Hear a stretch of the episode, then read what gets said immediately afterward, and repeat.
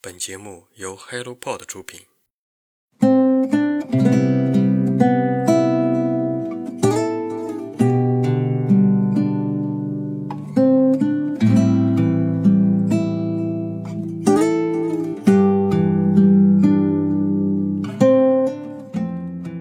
Hello，大家早上好，欢迎来到晨间书室，我是花花。最近在网上有一个叫做“远方传来风笛”的人上了热搜，大概原因是一个人录了一段视频，视频中开烧烤店小摊的年轻人多收了老人钱，大家对此产生了激烈的讨论。其中一个人说：“开小摊的人也不容易，得饶人处且饶人。”他的下面就有一个叫做“远方传来风笛”的人给他回了一个字。另外的人看到了他的评论，质疑他为什么要说出这样的话。他继续回怼道：“你也滚！”还有很多直接回怼的内容。别人问他在他的视频下面可否阐述自己的观点时，他说不可以。之后大家把“滚”字用“远方传来风笛”来代替，体现文明中又有一丝的倔强。后来，他也用视频做出了道歉。他觉得自己的言论不好。后台还有人私信他，攻击他，攻击他的家人。他为此做出了道歉。而大家觉得他没有问题，而是那些站在道德制高点假圣母的人过于不明辨是非。大家有兴趣的可以去了解一下，观看一下他的情况。他用最简单、最直接的方式去回怼别人。人们总是说什么高情商回怼方式，而他的直接回怼让广大网友暗爽，用自己的方式表达着不满，而不是因为自己的不会回怼别人自己憋屈。大家对于他的赞成是一个他能够直接表达，另外是对于他这种敢说的方式的一种暗爽。我没有鼓励大家去用暴力的语言去对待暴力，反而是要告诉大家，充分的去表达自己。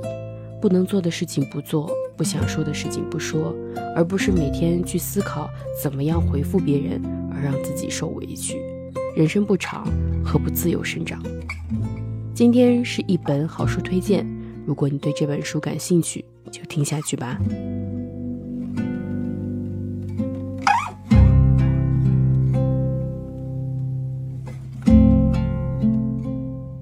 命运，作者蔡崇达。蔡崇达皮囊这样的关键词来自于我的大学。大学的时候看过皮囊，说实话，为什么会选择出读这本书，已经忘记了理由。但是读完以后也没有会觉得后悔，没有忘记我和阿泰的故事。阿泰用质朴的语言讲述着复杂的人生道理。在读这本书，我是不敢与大家推荐、与大家分享的。我怕以我自己年轻的想法没有办法诠释这本书。后来我觉得，就是要表达个人自己的想法，这本书才更加具有意义。就是所有人表达了自己的读后感受后，人们的思想才在固定的文案中有了不一样的火花。书的内容是阿泰用五段记忆来讲述他和周围人的人生，讲述的过程如同是自己的奶奶在给我们讲述关于他的故事。贴近生活。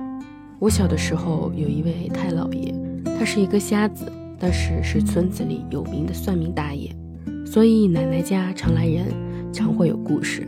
但是后来，太老爷年纪大了，总是躺在炕上或坐在炕上，目视前方不说话，就那么一直坐着。我弟弟姐姐经常坐在他的周围听他讲故事。太老爷讲的故事绘声绘色。虽然是方言，但是却非常吸引人。太老爷的故事大多都是神鬼的故事，还有他的经历，听了一遍又一遍。我五岁的时候，太老爷就八十岁了，我们为太老爷过了一个盛大的八十岁生日。再后来的记忆就模糊了，忘记了很多他的生活细节，说过的话。记忆最深刻的就是太老爷的上颚有一个大洞。每次吃饭的时候，都需要用一个类似于棉花的东西将这个洞堵上。读着命运，回想着我的太姥爷，这似乎也是他们共同的生活。书的名字，我认为很土，没有什么华丽的词语和绚烂的描述，反而却是拿得起放不下的作品。在纪录片《文学的日常》中，有一幕是一位老人坐在墙根晒太阳，傍晚的阳光照在他身上，并不显得暖洋洋，只显得有些寂寞和苍凉。同样的，另一本书《野望》中，村子里的人称这些老人是“等死队”，阿泰就是一个在等死的人。他甚至从心底里期盼着死亡的到来，死对于他来说更像是一种任务已经完成的象征。命运这个被我们时常挂在嘴边的词语，同样有着很多与之相关的词语：时运不济，命运弄人。似乎命运早就注定，怎么样，你就是别想好好过生活。只要我们还活着。命运就得继续，命运最终赢不了我们，它会让你难受，让你绝望，它会调皮捣蛋，甚至冷酷无情。但你只要知道，只要你不停，它就得继续，它就奈何不了你。所以你难受的时候，只要看着，你就看着，它还能折腾出什么东西。久了，你就会知道，它终究像个孩子，或者就是个孩子，是我们自己的孩子。我们的命运终究由我们自己审下。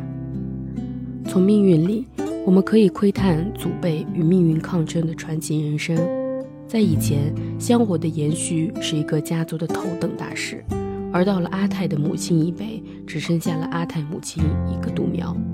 阿泰母亲的爷爷含恨离去，阿泰母亲的父亲为女招赘婿，但只生出阿泰和他的妹妹，阿泰父亲也就此失踪了。阿泰的爷爷和阿泰的母亲都在某个时刻确定了人生的方向，而阿泰更是经历了太多爱与失去、改变和告别，书写了他自己的命运。我们都是听着别人的故事活下来的，看向故事里我们的历史与来往，就能够望见我们的选择与未来。阿泰的故事在时空上离我们都很远。但就是可以让人迅速的产生共情，世世代代的命运就有了连接。所以你信命吗？我信。就像书中的阿泰一样，神婆说他这辈子无儿无女，但却和神婆的儿子结了婚。他问神婆：“你不是说我无儿无女吗？”神婆说：“是的，你没有，但我儿子有。”后来的流产、领养的孩子相继去世，我便相信了命运。我信命，是因为我觉得什么都是注定的。